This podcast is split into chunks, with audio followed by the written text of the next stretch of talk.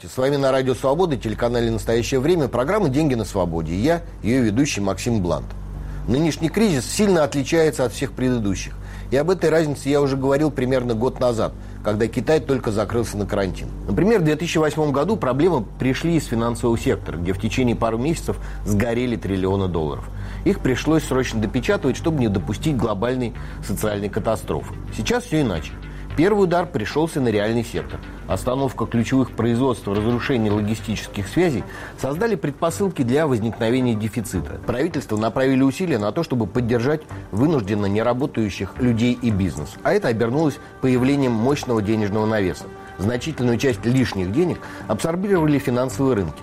И все же попытки поддержать потребительский спрос вполне увенчались успехом. Карантинные ограничения резко изменили потребительское поведение. Они стали причиной серьезного провала в одних отраслях и ажиотажного спроса в других.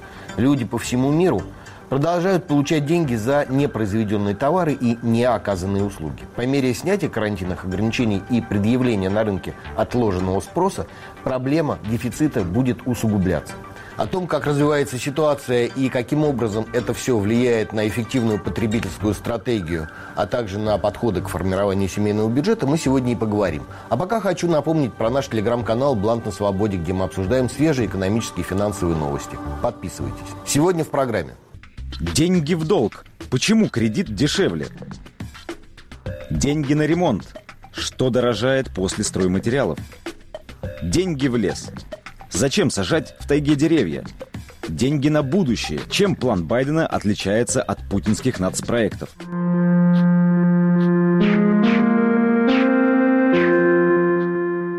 Начну с главного. За то, что вы не сможете купить сегодня, завтра придется заплатить гораздо дороже. То, на что сегодня не хватает денег, завтра вы, скорее всего, уж точно не сможете себе позволить. Это относится прежде всего к крупным покупкам и тратам. Копить на что-то, даже с чисто экономической точки зрения, становится все более рискованно, если не сказать провальной стратегией для семейного бюджета. В России у многих сложилось серьезное предубеждение перед банковскими кредитами. Его придется преодолеть. Либо смириться, купить именно то, на что вы рассчитывали, получится не скоро. Ситуация сегодня качественно отличается от той, что наблюдалось до начала пандемии коронавируса. Рынок, на котором компании бились за внимание потребителей, постоянно предлагали что-то новое и снижали цены на качественные, но считающиеся устаревшими модели, уступает место экономике дефицита. Начинается конкуренция потребителей, а в ней побеждает тот, у кого больше денег и кто готов с ними расстаться. Понятно, что в меньшей степени это относится к продовольственному рынку и так называемым социально значимым товарам и услугам из разряда повседневных расходов. Государство, причем не только в России, приложит максимум усилий, чтобы сгладить рост цен в этих категориях. И тут уж в пойдет все, от административного регулирования до льготных субсидий на расширение производства. Если этого не делать, избежать серьезных социальных последствий не получится. Так что официальные цифры потребительской инфляции могут еще некоторое время смотреться вполне терпимо. Но в том, что непосредственно не относится к поддержанию жизнедеятельности, картина выглядит совершенно иначе. Автомобили, велосипеды, компьютеры, смартфоны, гаджеты, одежда, обувь. Недели не проходит, чтобы не появились сообщения о глобальном дефиците тех или иных категорий товаров и уже состоявшемся или грядущем подорожании на десятки процентов. Причины самые разные. Острый дефицит микрочипов, из-за которых останавливаются производство автомобилей, смартфонов и персональных компьютеров. Дефицит тканей из-за прошлогодних остановок производств. Резкий рост стоимости доставки товаров из Азии. Взлет цен на сырье. Одни только промышленные металлы подорожали за год-полтора-два раза. Бум, который отмечается по всему миру на рынке загородного жилья из-за локдаунов и массового перехода на удаленку который привел к ажиотажному спросу на все, что связано со строительством и обустройством жилья. Для экономики огромный неудовлетворенный спрос – прекрасная новость. Он таит в себе огромные возможности для инвесторов и предпринимателей. Он дает уверенности в росте занятости и делает оправданными модернизацию и расширение производства самых разных товаров. Но сейчас мы говорим не об экономике вообще – а о конкретных семейных бюджетах, а не простом зачастую выборе между попыткой накопить на что-то нужное и необходимостью взять это нужное в кредит. Так вот, в условиях разгона инфляции в кредит лучше. Мало того, что сразу получаешь именно то, что тебе нужно, так еще и переплата за счет выплаты процентов по кредиту может оказаться ниже, чем та сумма, которую придется выложить э, со временем за товар, когда он подорожает. Еще один аргумент в пользу того, чтобы не откладывать крупные траты и серьезные покупки в долгий ящик, заключается в том, что стоимость и доступность кредитов уже начала расти. И дело не только в повышении ставок Центральным банком России – в силу ряда причин, в том числе и политического характера, растет доходность российских государственных облигаций. Минфин уже сейчас готов платить больше 7% годовых по десятилетним облигациям. И что это значит? Это значит, что розничному заемщику взять под 7% не светит ни при каких обстоятельствах. Ну, если только речь не идет о какой-нибудь льготной программе, которую субсидирует государство. Просто потому, что банку проще и надежнее получать свои 7% с государства, а не бегать за тысячами несознательных граждан, которые норовят просрочить выплаты по кредитам. Закредитованность россиян и так уже на высоком уровне. И совет начать жить в кредит не добавит устойчивости российскому банковскому сектору или финансовой системе государства. Но я делаю программу не для банковского сектора. Повторюсь, интересы экономики в целом и каждого отдельного домохозяйства совпадают далеко не всегда. Когда начинается банковский кризис и вкладчики выстраиваются в очереди, те, кто успевают снять деньги, только усугубляют кризис. Но именно они оказываются в лучшем положении, чем все остальные. Так вот, на стоимость кредитов сейчас оказывает влияние еще и, мягко говоря, снижение платежной дисциплины россиян. Около четверти необеспеченных потребительских кредитов уже не обслуживаются три с лишним месяца. По микрозаймам и вовсе не платят 40% тех, кто их берет. Банки и микрофинансовые организации вынуждены брать больше процент с тех, кто платит, чтобы хоть как-то компенсировать часть убытков. Еще в 2019 году, обсуждая тему пузыря на рынке потребительских кредитов, я пришел к выводу, что большую часть неоплачиваемых кредитов придется либо реструктурировать, либо списать. Именно это сейчас и происходит. Четверть необслуживаемых кредитов – это уже массовая история. При этом ни массовых персональных банкротств, ни повального изъятия собственности заемщиков в пользу банков не происходит. Государство просто не может себе позволить чрезмерного давления. Социальная обстановка и так далека от спокойной, а впереди еще выборы. Так что коллекторов приструнили, судебным приставам наказали не зверствовать. Понятно, что процесс списания долгов проходит негласно и неформально. Вряд ли стоит ждать, что завтра в российской газете напечатают, что долги перед банками можно не отдавать.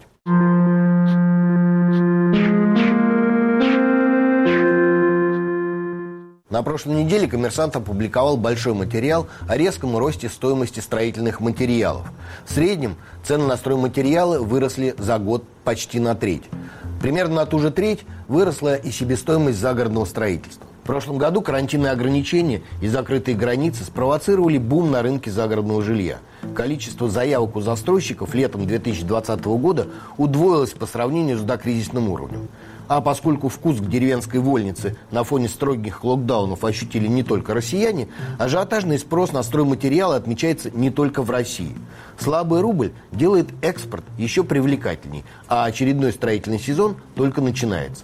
Разбираться с тем, что происходит со стройматериалами, в один из крупных сетевых магазинов из тех, что специализируется на товарах для ремонта и дома, на прошлой неделе отправилась Анастасия Тищенко. Визуально никакого дефицита нет. В выходной день в строительном магазине в Москве есть товары всех категорий. Хватает людей, которые активно закупаются. Но представители строительного бизнеса говорят, все не так благополучно, как кажется. Цены растут, а товары, возможно, скоро закончатся. Полиэстер, например, за 4 месяца, по данным компании «Домостроительный комбинат», подорожал на 35%, металлочерепица – на 44%. Здесь она стоит 216 рублей за штуку. Больше всего выросли цены на пиломатериалы и доски. Клееный брус ушел в премиальный сегмент. Его цена в этом магазине начинается от 1300 рублей за штуку. Отличились и металлические конструкции. Их стоимость в некоторых регионах России выросла на 80%. В феврале власти Ленобласти пожаловались на это в Федеральную антимонопольную службу, где уже начали проверку. На рынке получился идеальный шторм. Вырос курс рубля, урожай леса в этом году не удался, а вдобавок пандемия, которая повысила спрос на строительство загородных домов. Все это может сказаться на тех, кто уже начал строить свои дома, опасаются представители бизнеса. Собственники заключали контракты еще до повышения цен. Сейчас стоимость работ может увеличиться. Основатель компании Goodwood Александр Дубовенко в интервью газете «Коммерсант» полагает, что застройщики будут либо пересматривать смету, либо расторгать контракты. В противном случае рынок ждет череда банкротств и недостроев. Пока никаких надежд на то, что цены на стройматериалы хотя бы стабилизируются, не просматривается. Многие из тех, кто приобрел дома или участки в прошлом году, только приступают к строительству или ремонту. Тенденция к переходу на удаленку и переезду за пределы мегаполисов тоже не на один день. Более того, если говорить о Москве, где живет десятая часть всех россиян, то перед ними в этом году откроется еще одна возможность. В Московскую область приходит сельская ипотека – совсем уж дешевыми кредитами от 2% годовых. Кстати, раз уж речь зашла о льготной ипотеке и последующем ажиотаже на рынке недвижимости, несложно спрогнозировать, что последует дальше. Купленную квартиру сначала ремонтируют, а это еще один серьезный источник дополнительного спроса на строительные отделочные материалы, сантехнику, всякие там розетки-выключатели, гвозди, наконец. Но после ремонта квартиру неплохо бы еще и обставить и оснастить необходимой техникой. Так что следом за стройматериалами цены взлетят на мебель, кухонные плиты, холодильники, стиральные посудомоечные машины. Те, кто регулярно бывает в Икее, знают, что она давно перестала быть магазином дешевой мебели. То есть мебель там все та же, дешевая, но стоит она дорого и с каждым разом становится все дороже. Если рассуждать теоретически, то с точки зрения макроэкономики стимулирование ипотеки можно рассматривать как вполне себе успешную программу, направленную на перезапуск экономического роста в России. Платежеспособный спрос на лицо только удовлетворяй. А на практике получилась полная ерунда. Просто потому, что мгновенно удовлетворить спрос можно только в теории. А в реальной жизни любой ажиотаж, который можно расценить как признак мощного экономического роста, для потребителей наносит не менее разрушительные удары по семейному бюджету, чем самая тяжелая экономическая депрессия. И вот уже некоторые счастливые обладатели новых квартир, купленных в ипотеку, стоят перед непростым выбором – обедать каждый день или спать на кровати. И на то, и на другое денег уже не хватает. А сейчас скажу еще одну неприятную вещь. Уже совсем скоро российским владельцам купленных, но не отремонтированных квартир, а также недостроенных дач или загородных домов придется конкурировать за ресурсы не только с европейскими товарищами по несчастью, ну или счастью, все зависит от взгляда на жизнь. В Америке затевается большая стройка, так что дешевой арматуры и цемента ждать не стоит.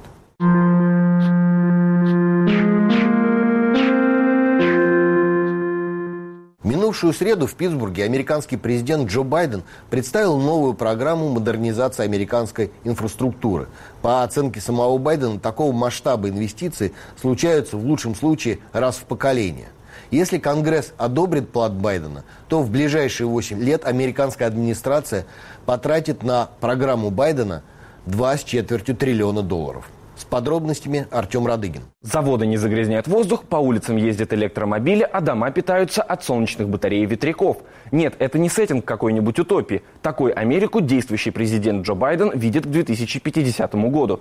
Для этого Байден возвращает Америку к Парижскому соглашению о климате. В нем Америка состояла до президентства Дональда Трампа. Согласно договору, страны, которые в него входят, к середине 21 века должны максимально снизить уровень парниковых газов в атмосфере. Для этого американский Президент планирует потратить больше 2 триллионов долларов на улучшение климата. Эти деньги освоит за 4 года. Часть уйдет на помощь производителям автомобилей. От них государство потребует около 100 тысяч экологически чистых машин и миллион новых рабочих мест. Президент планирует занять американцев производством деталей и сборкой электромобилей, а вместе с ними и зарядочных станций. Около половины выделенных денег потратят на благоустройство районов, которые находятся рядом с промышленными зонами. Кроме того, 4 миллиона домов прокачают и сделают более энергоэффективными энергоэффективными. Нет, это не значит, что у них в подъездах лампочки Ильича поменяют на энергосберегающие. Дома полностью сделают более устойчивыми к внешней среде, а это позволит их владельцам тратить меньше энергии в быту. Также Байден планирует инвестировать часть денег в развитие энергосберегающих технологий, таких как батареи и возобновляемые источники энергии. По словам Байдена, такие меры поднимут экономику Соединенных Штатов.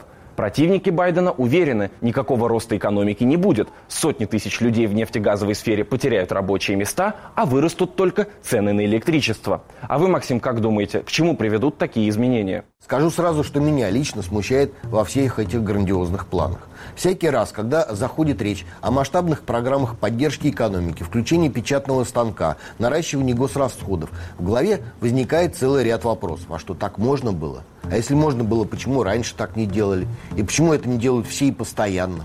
Видимо, как и с российскими попытками стимулировать экономику при помощи льготной ипотеки, проблема в том, что все имеет свою цену. Такого масштаба государственные расходы, как любят выражаться в Банке России, это мощный проинфляционный фактор. Деньги, даже доллар, в последние годы не проблема. Особенно, когда речь идет об американском правительстве. Госдолг у США уже такой, что триллионом больше, триллионом меньше особой разницы никто и не почувствует. Но у меня возникают серьезные сомнения, что деньги сохранят свою покупательную способность после того, как правительство начнет их тратить.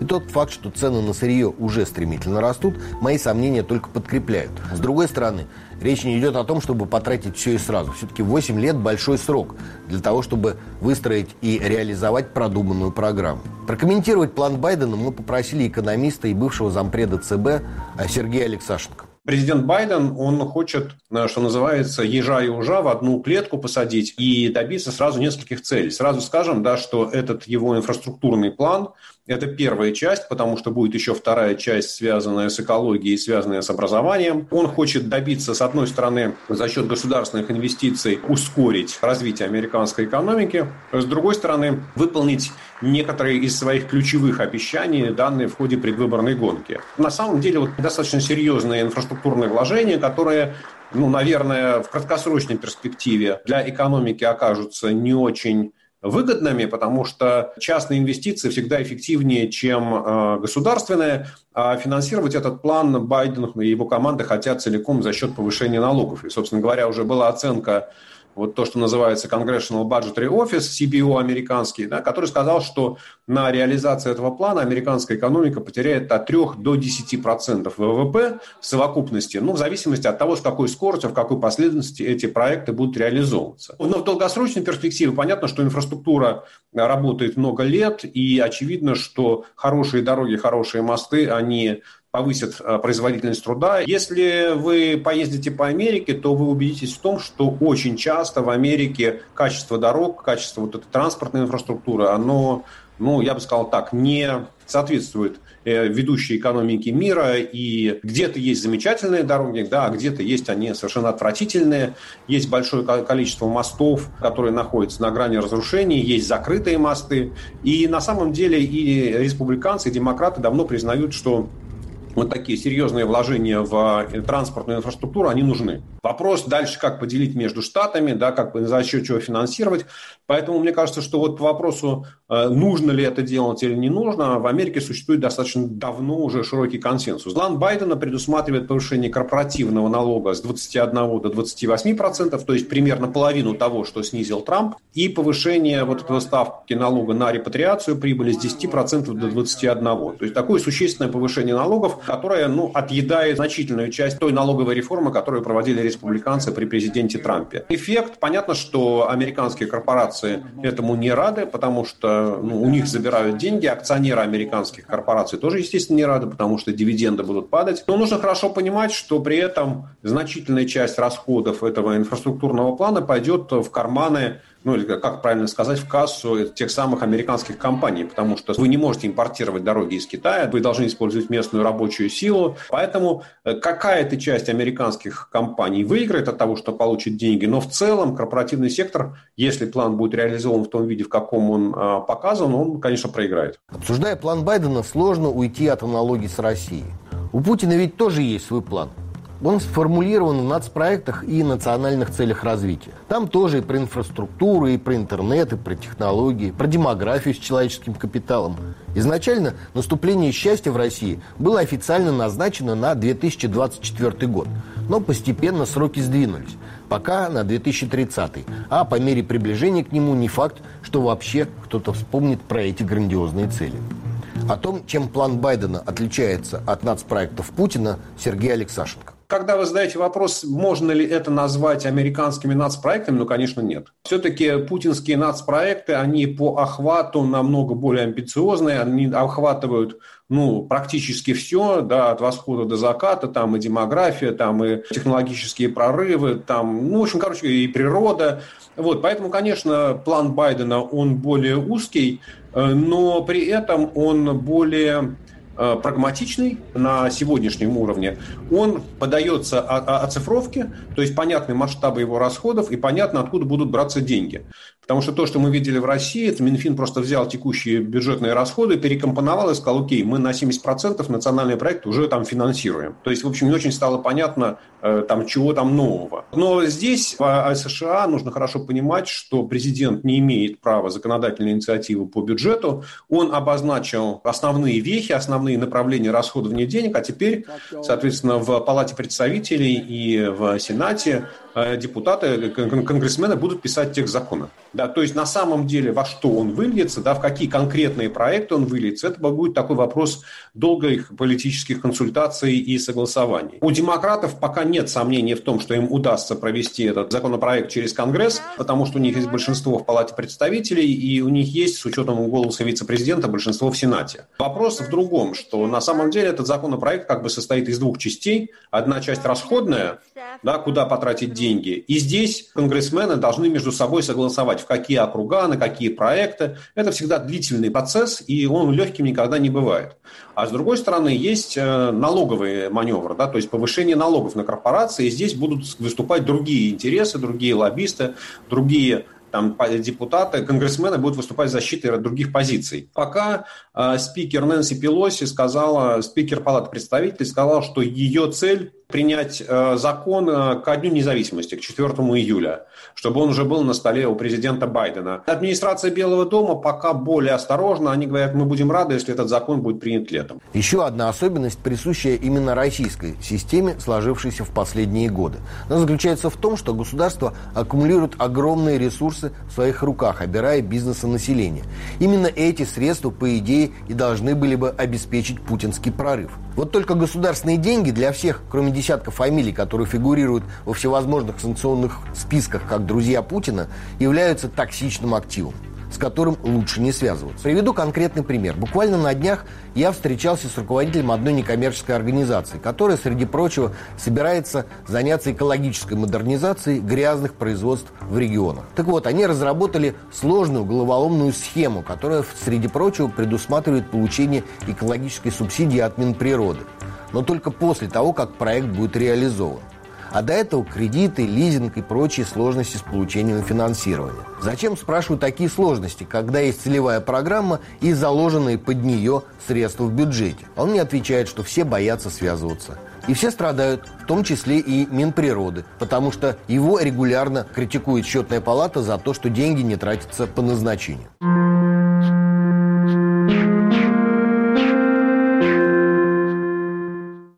Сейчас горячая тема. Не случайно Байден первым делом вернул США в Парижское соглашение по климату. И модернизация американской инфраструктуры в значительной степени нацелена на переход к возобновляемым источникам энергии и электротранспорту. Россия традиционно идет своим путем.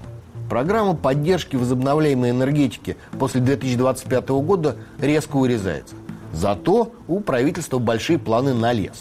В марте глава Минвосток развития Алексей Чекунков рассказал о планах использования тайги для компенсации углеродного следа крупными российскими компаниями.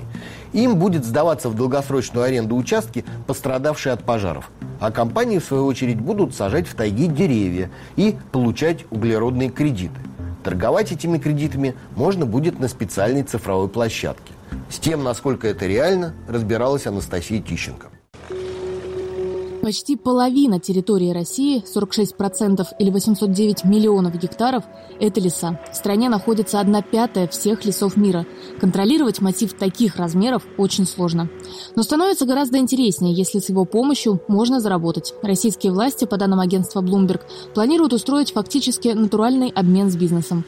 Компании будут сажать в тайге новые деревья и получать за это углеродные кредиты. Углеродный кредит – это своего рода индульгенция на загрязнение воздуха. Поэтому Поэтому в нем будут заинтересованы, например, те компании, которые не могут изменить технологию производства и превышают допустимые нормы по вредным выбросам. Их должны компенсировать вновь посаженные деревья. А если леса будут поглощать даже больше парниковых газов, чем бизнес производит, то углеродные кредиты можно будет продавать на специальном рынке. В России его пока нет, но, видимо, скоро появится. И все бы ничего, но сажать, а тем более ухаживать за лесами не так-то просто, объясняет руководитель программы по особо охраняемым территориям отделения Greenpeace России Михаил Крейндлин. Если просто посадить лес, да, даже эти, этими вот саженцами с закрытой корневой системы, то он не вырастет. Особенно это касается таких э, трудных для тяжелых для а, посадки районов, как, например, там северная или средняя тайга, где ну, просто в природных климатических условий лес восстанавливается не очень хорошо. Ну, по крайней мере, тот лес, который вырублен. Да? Поэтому э, должны следить э, какие же региональные, ну, региональные и федеральные службы органы управления лесным хозяйством, это Федеральное агентство лесного хозяйства, и поскольку вообще лесное хозяйство это переданные полномочия субъектам, то, соответственно, и службы субъектов федерации. На практике, конечно, практически не следят. Есть еще одна проблема – это сроки. К 2030 году, то есть уже через 9 лет, Россия планирует сократить вредные выбросы вдвое. В том числе этому должны способствовать углеродные кредиты. Только вот на то, чтобы новый лес вырос, может уйти до 20 лет. Это гораздо более затратное и длительное мероприятие, чем просто посадить, потому что это в течение как минимум 20 лет. Постоянно надо там убирать сначала травяной покров, который там есть, потом вот, вот как раз этот подрост этих мелколиственных пород, которые там все равно появятся, да, а потом нежелательные деревья уже собственных пород, то есть только вот после 20 лет уже можно сказать, что лес там восстановился, и, ну, по крайней мере, он будет расти сам дальше. Этого обычно не делается никогда, на это практически не выделяется средств, поэтому большая часть вот этих, я еще раз говорю, посадок, которые, в том числе тех, которые собираются сейчас предоставлять в аренду для этих целей, они, скорее всего, будут просто на бумаге. Тем, чтобы арендовать территорию тайги и посадить там деревья в обмен на углеродные кредиты, уже заинтересовались «Газпромнефть», «Сибур» и «Синара». Если честно, лично я сильно сомневаюсь, что крупные компании в реальности будут что-то сажать, даже если возьмут большие участки тайги в аренду. Скорее возобладает такая логика. Сажай, не сажай, все равно что-нибудь да вырастет. А значит, можно будет поставить углеродную галочку и зачесть свой углеродный след э, за счет поглощения этого углеродного следа молодой порослью. Хотя не исключены и пикники с лопатами где-нибудь в Иркутской области или Красноярском крае. Экотуризм нынче в моде. На этом время нашей программы подошло к концу. С вами была программа «Деньги на свободе» и я, ее ведущий Максим Блант. Хочу напомнить под конец про наш телеграм-канал «Блант на свободе». Подписывайтесь. До встречи через неделю.